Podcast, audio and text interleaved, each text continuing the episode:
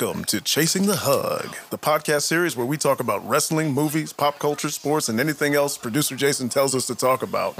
I'm your host, Nick Johnson, and I'm here with Steve Secco Sits. Hootie Hoo. Hoo-hoo. How you doing today, Nick? I'm doing great. How you doing, Steve? Doing really well, man. I really appreciate this opportunity to be on this podcast with you again another week. Interesting enough for our audience out there. Last week we dropped our first episode. This week, producer Jason actually went on vacay, so he's not here. So we're going to try to man the controls ourselves and see if we can do keep you entertained here for a little bit of your day. So, Nick, appreciate the opportunity to be with you here again. Oh, man, I'm so excited to be here with you. You are my bestest friend. Oh, and, you're my best good friend. And we have so much fun. But, you know, a quick thing about producer Jason, you know, going on vacation. What's one word to describe him? I mean, honestly, and I hope he doesn't actually end up listening to this episode, but the dude is stanky.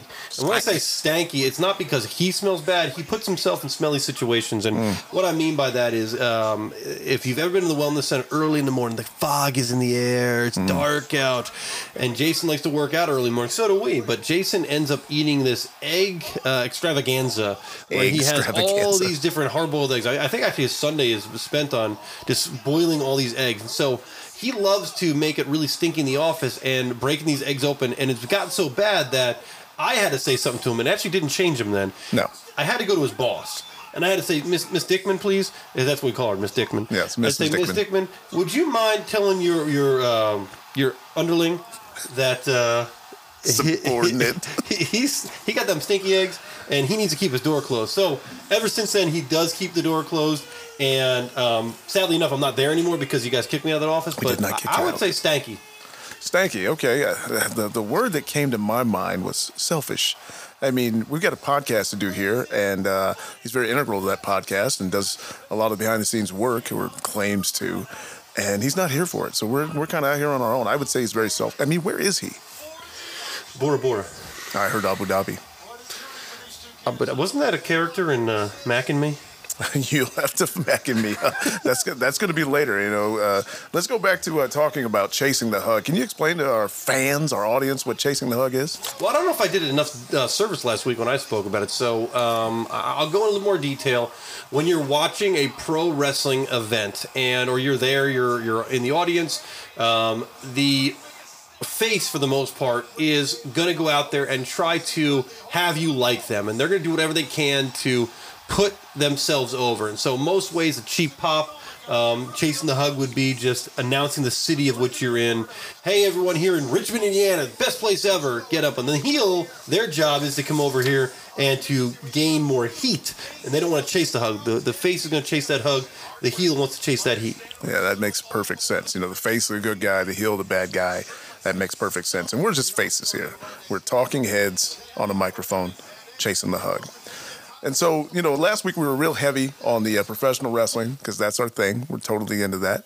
And uh, we enjoyed that a lot. But we want to, you know, this is going to be about everything always and multiple different storylines. And, Why are you uh, laughing? different because you're funny. Multiple different storylines and uh, different topics. I mean, we're talking about everything always and talking in circles all the time. And I think today, if we could, maybe talk a little bit about another one of our passions and interests, which is horror films, or as my kids like to say, scary movies.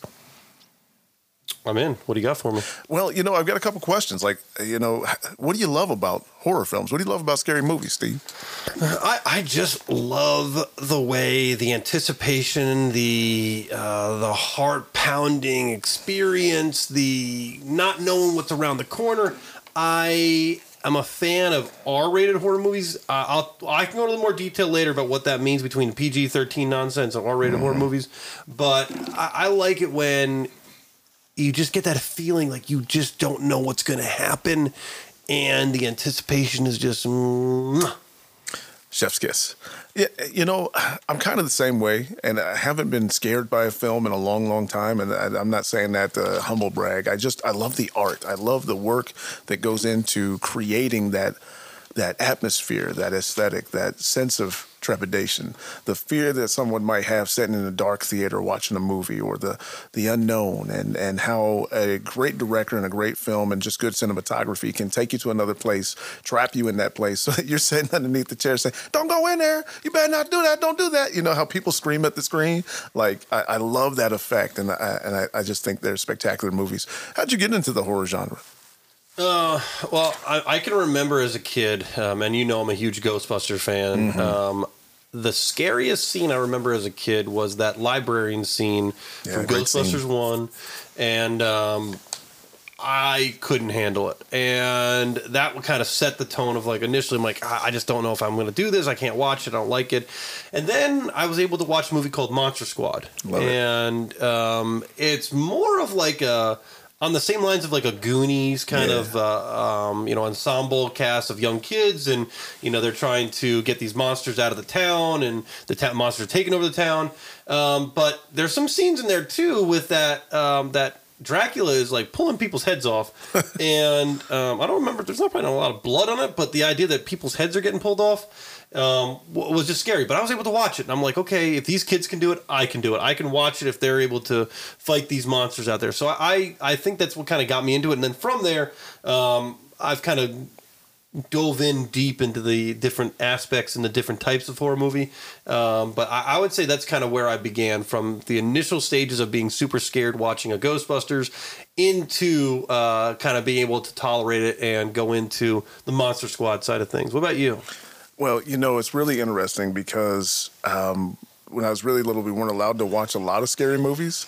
But um, I, I remember watching the original. It's interesting you say Monster Squad because I remember watching the original Universal horror pictures. And so you've got like Dracula, the Mummy, the Wolfman, Creature from the Black Lagoon. Um, all of these together, and you see them over time on like a midnight matinee or watching something with, with my mom when we were little. And I just Midnight Matinee. Yeah, it's it. Uh, there was a guy in Indianapolis called Sammy Terry, and he's like dressed in this like scary outfit. You know those like old Halloween shows, like Elvira, Mistress of the Dark, Scary which Terry? by the way, uh, self Sounds like a guy that has to report himself to the neighbors no, no, when he, it wasn't scary. Sammy Terry. he said scary. Did I say scary Terry? My the guy has to self-report He's got to knock on, let his neighbors know who he is. door to door. Hi, my name is Scary Terry, and uh, I live in your neighborhood. Scary Terry here.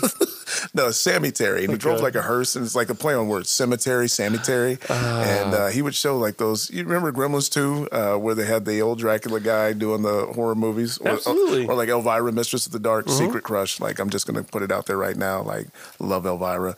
Um, but anyway, like, so I, I would see these old movies, and I just, the way the art was done and how they used the shadow in the mummy as opposed to like the actual actor all the time, just building that anticipation or Dracula's shadow or the makeup effects of the Wolfman over time. And that just evolved into this like fascination with horror movies and, and how they work. Well, so then what ended up happening with the Universal monsters that was supposed to be coming out here when they had that Tom Cruise mummy movie and they were going to redo the whole thing? I don't What- know. You know, it takes a guy like producer Jason to just throw a wrench in everything. You know, those guys exist in big time Hollywood too. So, I mean, I'm sure that's what happened. Must Probably be. Jason's fault. You know, um, my first horror film that I can clearly remember is a 1984 movie called Dreamscape about a guy who can go inside dreams. And I remember this like snake monster like frightening me. And then another, this is probably why I'm afraid of heights, of this uh, nightmare where this guy was falling indefinitely before he hit the ground. And then you could die in your dreams. It made me scared to sleep. But, you know, I just become fascinated with that effect that these movies can have on us. What, what our eyes see and our ears hear, and then what we think we see and hear. And you just, it's like, you know, chasing the rush. You mentioned uh, Monster Squad is kind of like a gateway for you. I think you just keep looking for that deeper and deeper anticipation and that deeper and deeper sense of foreboding. I know I agree with you. I, I'm um, I'm more of a fan of where you have to um, believe that this actually could happen to you.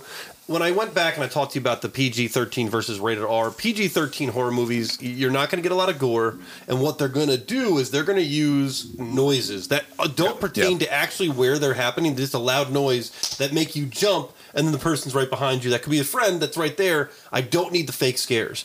I need you to go out there and really go in and have the psychology of making me scared. Not a lot of gore, not a lot of blood. I want stuff that could be real, um, eh, but also I don't need the cheap the cheap thrill of the loud noise that pops out there. That's where the PG thirteen movies do it differently than the R movies. Rated R horror movies, I know they're going to go hardcore and do it a little bit. Uh, they're not going to have the nonsense there. They're going to do a good job and keep you on your edge.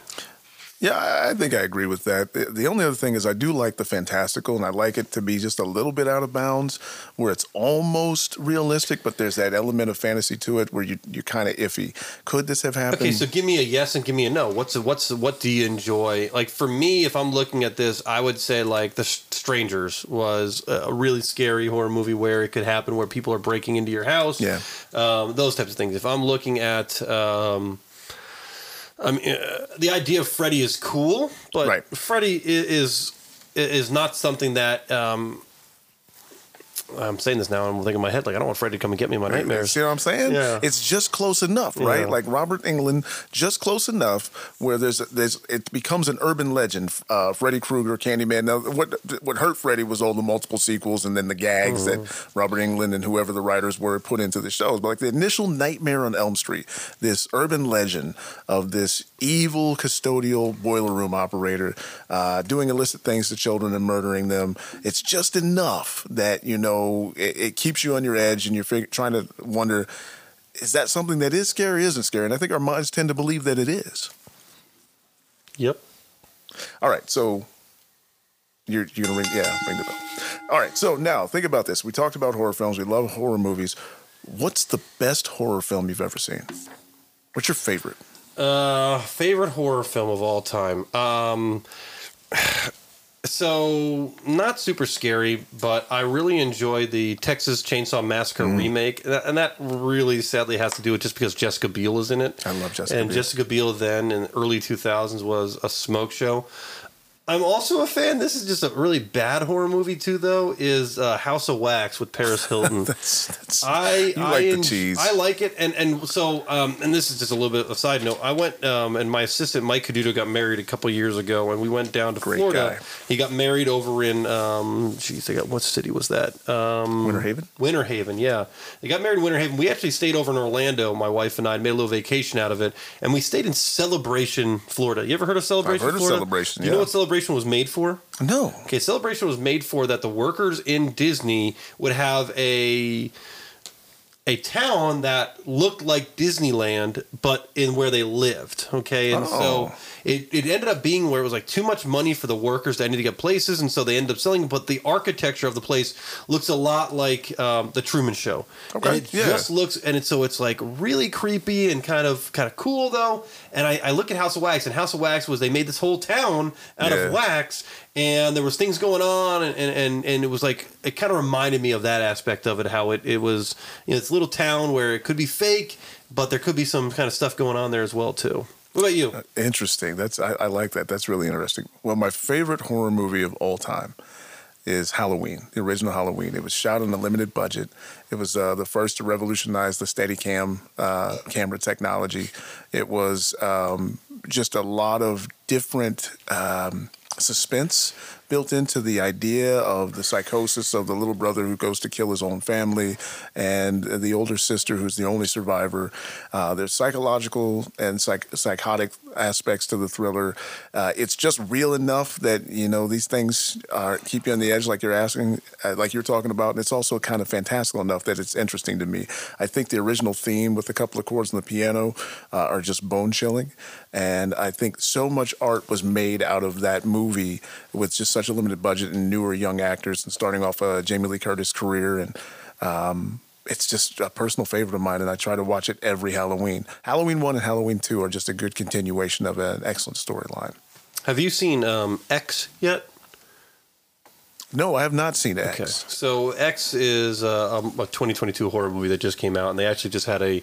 Um, they were they when they filmed X, they filmed the prequel called Pearl. They filmed that at the exact same time. Pearl just got released as well too right now, and it was made I think in total for like a, a couple million dollars, and it made upwards of 13 plus million. And Wow. it, I mean, horror movies when you look at it like the Blair Witch Project, they Right. are always a low budget product that make lots of money because it's so cheap to make those kind of movies, especially when you have the paranormal experience ones or activities where you're just having these camera angles and the anticipation of what scares you.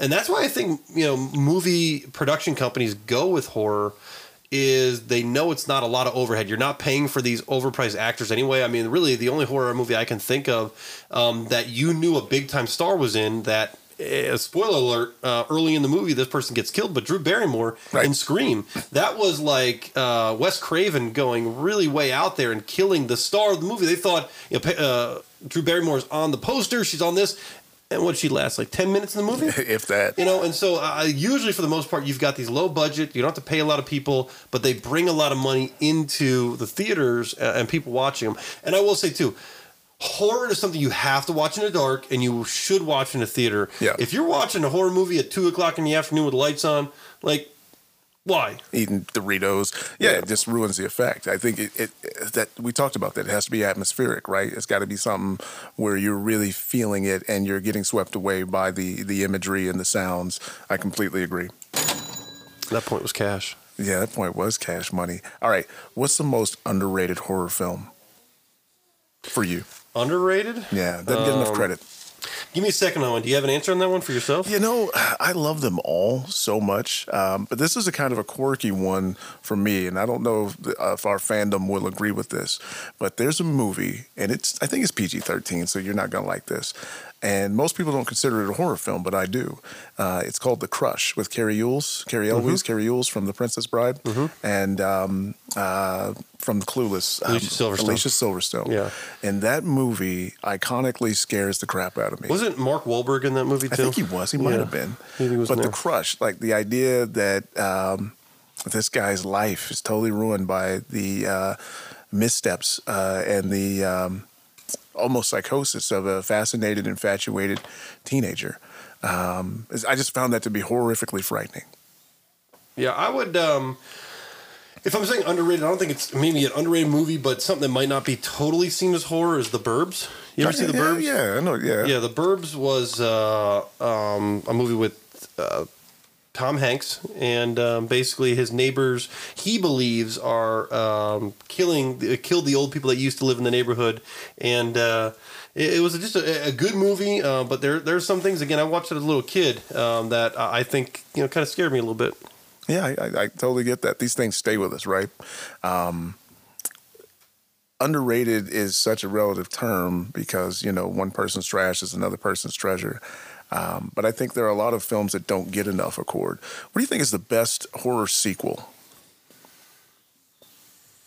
If you had to name it, if you had to say, "Oh, this, these movies are kind of a trilogy," Okay, I'm going to say this, and this is what I truly believe, and, and this is a um, uh, what's the term called when they have multiple movies in there?